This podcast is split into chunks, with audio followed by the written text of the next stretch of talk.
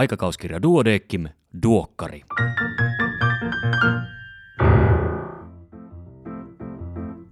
Tämä on numero 6 vuonna 2020.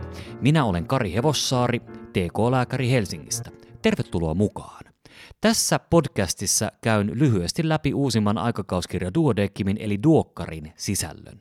Kuunneltuasi olet saanut rautaisannoksen lääketieteen viimeisiä kuulumisia ja olet tilanteen tasalla. Pidempänä juttuna tällä kertaa saattohoidon konkarin Juha Hännisen kolumni Palliatiivinen lume. Lisäksi teemaosio lasten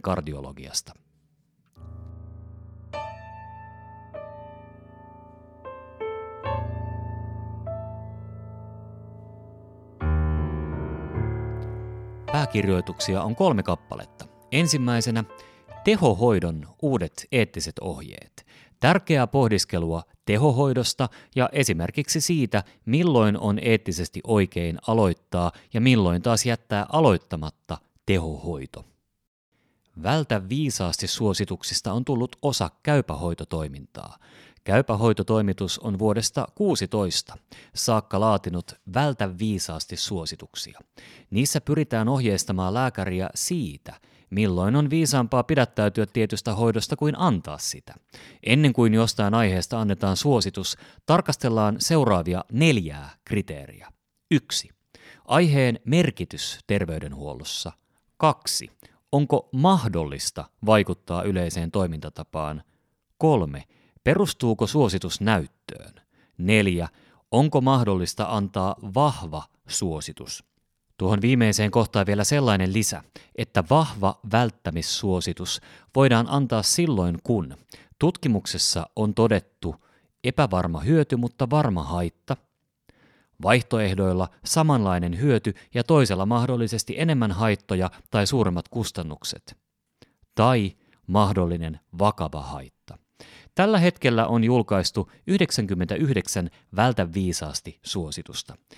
Niihin perehtyminen on aiheellista kaikille lääkäreille. D-vitamiini syövän ehkäisyssä totta vai tarua? Artikkeli perustelee erinomaisesti lääketieteellistä tutkimushierarkiaa ja sitä, milloin näyttöä on kertynyt riittävästi siihen, että voidaan muuttaa kansallisia hoitosuosituksia. Pääkirjoituksen mukaan D-vitamiinin ja syövän osalta olemassa oleva tutkimusnäyttö viittaisi siihen, että D-vitamiinilisällä voisi olla vaikutusta syöpäkuolleisuuden riskiin. Lisävalaistusta asiaan saadaan muutaman vuoden sisällä, kun meneillään olevista suurista kokeellisista tutkimuksista julkaistaan tulokset. Sitä ennen ei suuria D-vitamiinisuositusten muutospaineita ainakaan syöpätautien ehkäisymielessä vielä ole.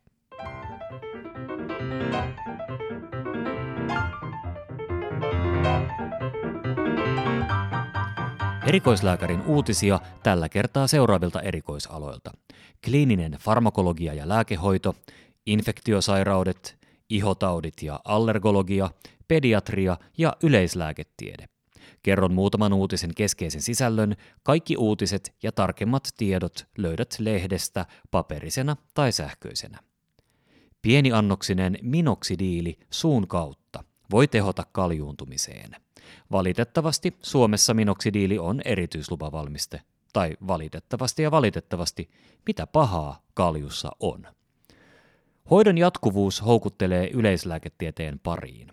Tanskalaisen tutkimuksen mukaan ne kollegat, jotka halusivat erikoistua yleislääketieteeseen, arvostivat korkealle hoidon jatkuvuutta, potilaskeskeistä työotetta ja hyvää koulutustyöympäristöä.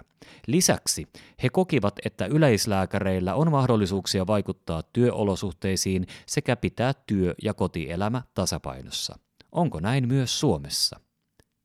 Ja vielä tämä. Suomalaisessa rekisteritutkimuksessa todettiin, että alle 65-vuotiailla tyypin 2 diabetikoilla esiintyi kolmesta neljään kertaa useammin sydämen vajaatoimintaa kuin ei-diabetikoilla ja miehillä useammin kuin naisilla.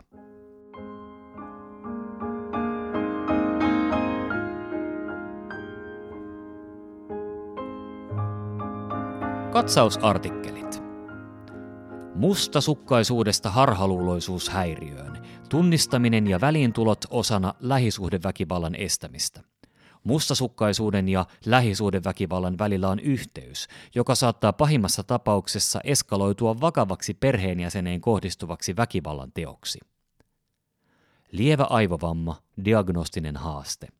Lievän aivovamman saaneita potilaita hoidetaan laajasti eri terveydenhuollon sektoreilla ja siksi jokaisen lääkärin tulisi osata diagnostiikan perusteet.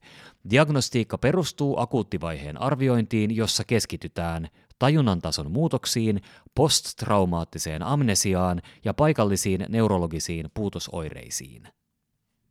Ruskean rasvakudoksen toiminta ja merkitys. Ihmisen ruskea rasvakudos on herättänyt viime vuosina mielenkiintoa, koska sen määrän on osoitettu olevan yhteydessä kehon insuliiniherkkyyteen sekä veren pienempiin triglyseridipitoisuuksiin ja vyötärön ympärysmittaan. Tämän artikkelin jälkeen ymmärtää paremmin, mikä ruskean rasvan osalta on totta ja mikä vain haavekuvaa. Muutama keskeinen asia ruskeasta rasvasta – se tuottaa lipidipisaroihin varastoituneesta energiasta lämpöä. Kylmäaltistus ja ruokailu aktivoivat sitä. Siitä toivotaan tulevaisuudessa apua painonhallintaan.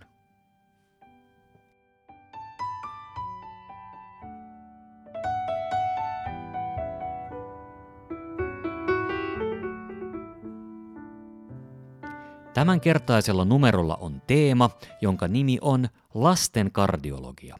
Pääkirjoituksena synnynnäisten sydänvikojen ennuste on parantunut merkittävästi. Synnynnäinen sydänvika on yleisin yhteen elimeen kohdistuva rakennevika, joka esiintyy hieman alle yhdellä prosentilla vastasyntyneistä.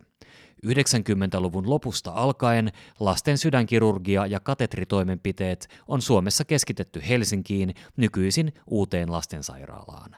Suomessa aikuisiän on saavuttanut runsaat 9000 sydänleikkauksen lapsena läpikäynyttä potilasta ja määrä lisääntyy vuosittain.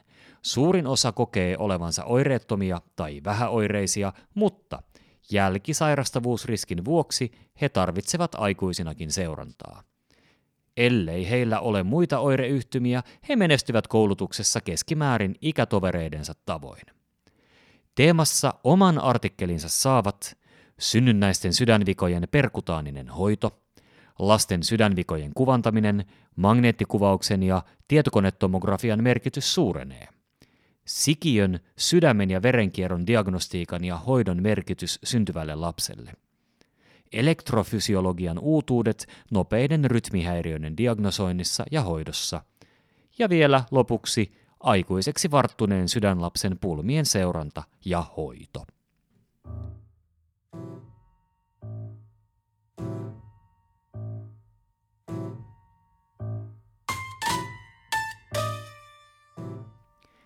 Tutkimus- ja opetusosiossa yhtenäiset vaatimukset lääketieteen ja hammaslääketieteen tohtorin tutkinnolle Suomessa.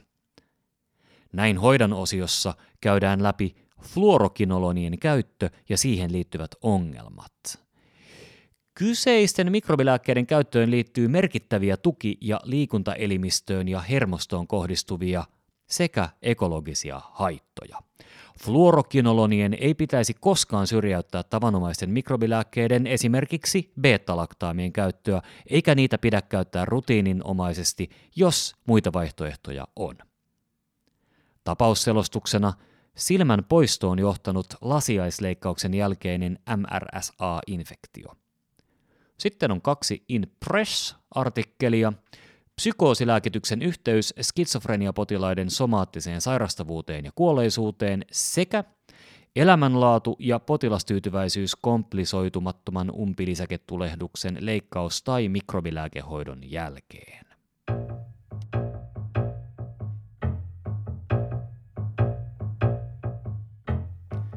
Tämänkertaisena vinkkinä pienen lapsen silmien nykimisen yllättävä syy – Tämänkertaisen ja kaikki muutkin viime vuosina julkaistut vinkit pystyt kuuntelemaan omina podcasteinaan tästä samasta podcast-fiidistä.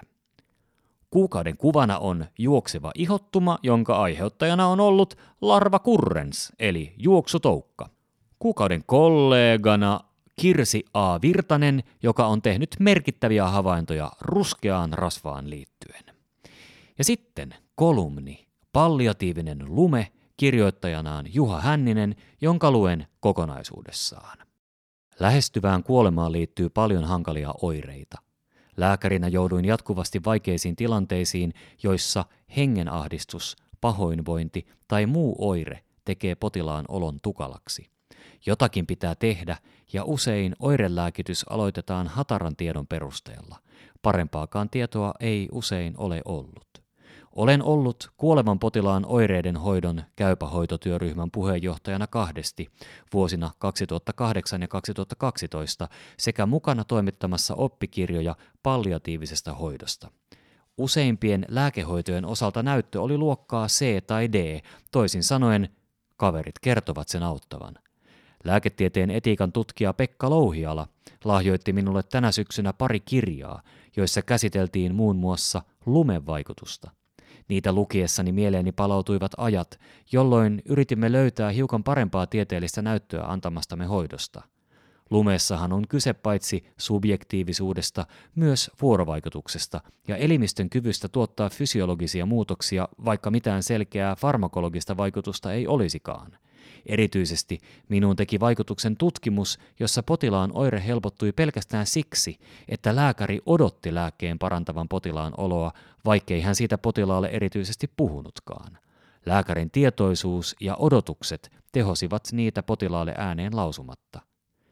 Kun nyt katsoo Cochrane-katsauksia tai vaikkapa viimeisimpiä tutkimusartikkeleita, joissa ainakin tutkimusasetelmat ja menetelmät näyttäisivät olevan kohdallaan, joutuu taas hämmästymään – Hyvin monen palliatiivisessa hoidossa käytetyn lääkeaineen osalta ei juuri löydy lumelääkettä parempaa vaikutusta.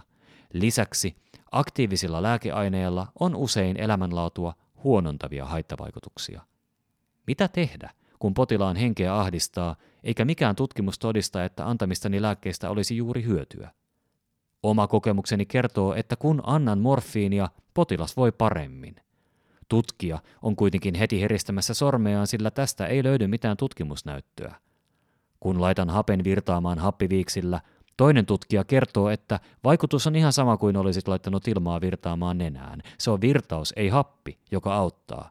Ja sama taas glukokortikoidien kanssa. Jos potilaallasi olisi edes joku tulehduksellinen keuhkosairaus, glukokortikoidista voisi olla apua. Onko oikeutettua tehdä jotain, josta potilas kokee olevan hyötyä, vaikka mitään näyttöä asiasta ei ole. Lääketieteessä lumeella on usein suuri merkitys, ja kuolevan ihmisen osalta helposti ajattelee, että kaikki käy, kunhan apu löytyy. Ehkä niin onkin. On pienempi ongelma, jos tutkija pahoittaa mielensä havaitessaan, että asioita tehdään näytöstä huolimatta. Lumeen suurin vaikutushan tulee siitä, että lääkäri itse uskoo tekemisiinsä – olen suurella vakaumuksella usein sanonut, että tämä morfiiniliuos helpottaa hengittämistä ja niin on käynyt. Samaten olen selittänyt, että haloperidoli on erityisen hyvä opioidipahoinvointiin ja etova olo on helpottanut. Vanhastaan kliinisen kokemuksen perusteella ihonalainen lääkkeiden annostelulaite eli kipupumppu on tehokas kivunhoidossa. Tälle ei silti löydy selitystä itse lääkemekanismista, vaan pikemminkin potilaan uskosta siihen, että koneen antama lääkitys on tabletteja tehokkaampaa. Toki kipulääkkeiden käytöstä kivun hoidossa on näyttöä, annettiin niitä mitä reittiä tahansa. Homeopaattisessa hoidossa potilaiden oireita voidaan käytännössä helpottaa vedellä. Kysymys on enemmän esityksestä ja hoitoa antavan ja sitä vastaanottavan henkilön uskosta siihen, mitä tekee, kuin annetun aineen, jota siis ei ole, vaikutuksesta. Palliatiivisessa hoidossakin hoitosuhteella ja monien eri ammattilaisten yhteistyöllä saadaan paljon hyviä vaikutuksia potilaille. Kenties tekisi ihan hyvää vähentää uskoa meidän lääkäreiden antamiin lääkkeisiin ja lisätä sitä enemmän hoidon toteuttamistapaan.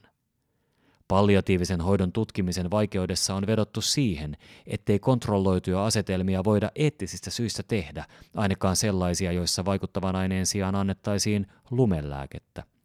Viimeaikaisissa tutkimuksissa tutkittavien joukko on ollut pieni tai tuloksia ovat sekoittaneet monet välittävät muuttujat. Kaiken edellä sanomani vuoksi palliatiivisen hoidon medikalisoituminen ei ole välttämättä hyvä asia – Uskoisin omassa työssäni potilaiden kokemaan oireiden lievittymiseen merkittävästi vaikuttaneen sen, että olin itse vakuuttunut kaikessa tekemästäni tai potilaille antamastani. Opetin aikanaan kandeille, että jos joutuisin autiolle saarelle hoitamaan kuolevia potilaita. Sick. Ottaisin lääkepakkiin morfiinia, glukokortikoidia, haloperidolia ja ehkä diatsepaamia.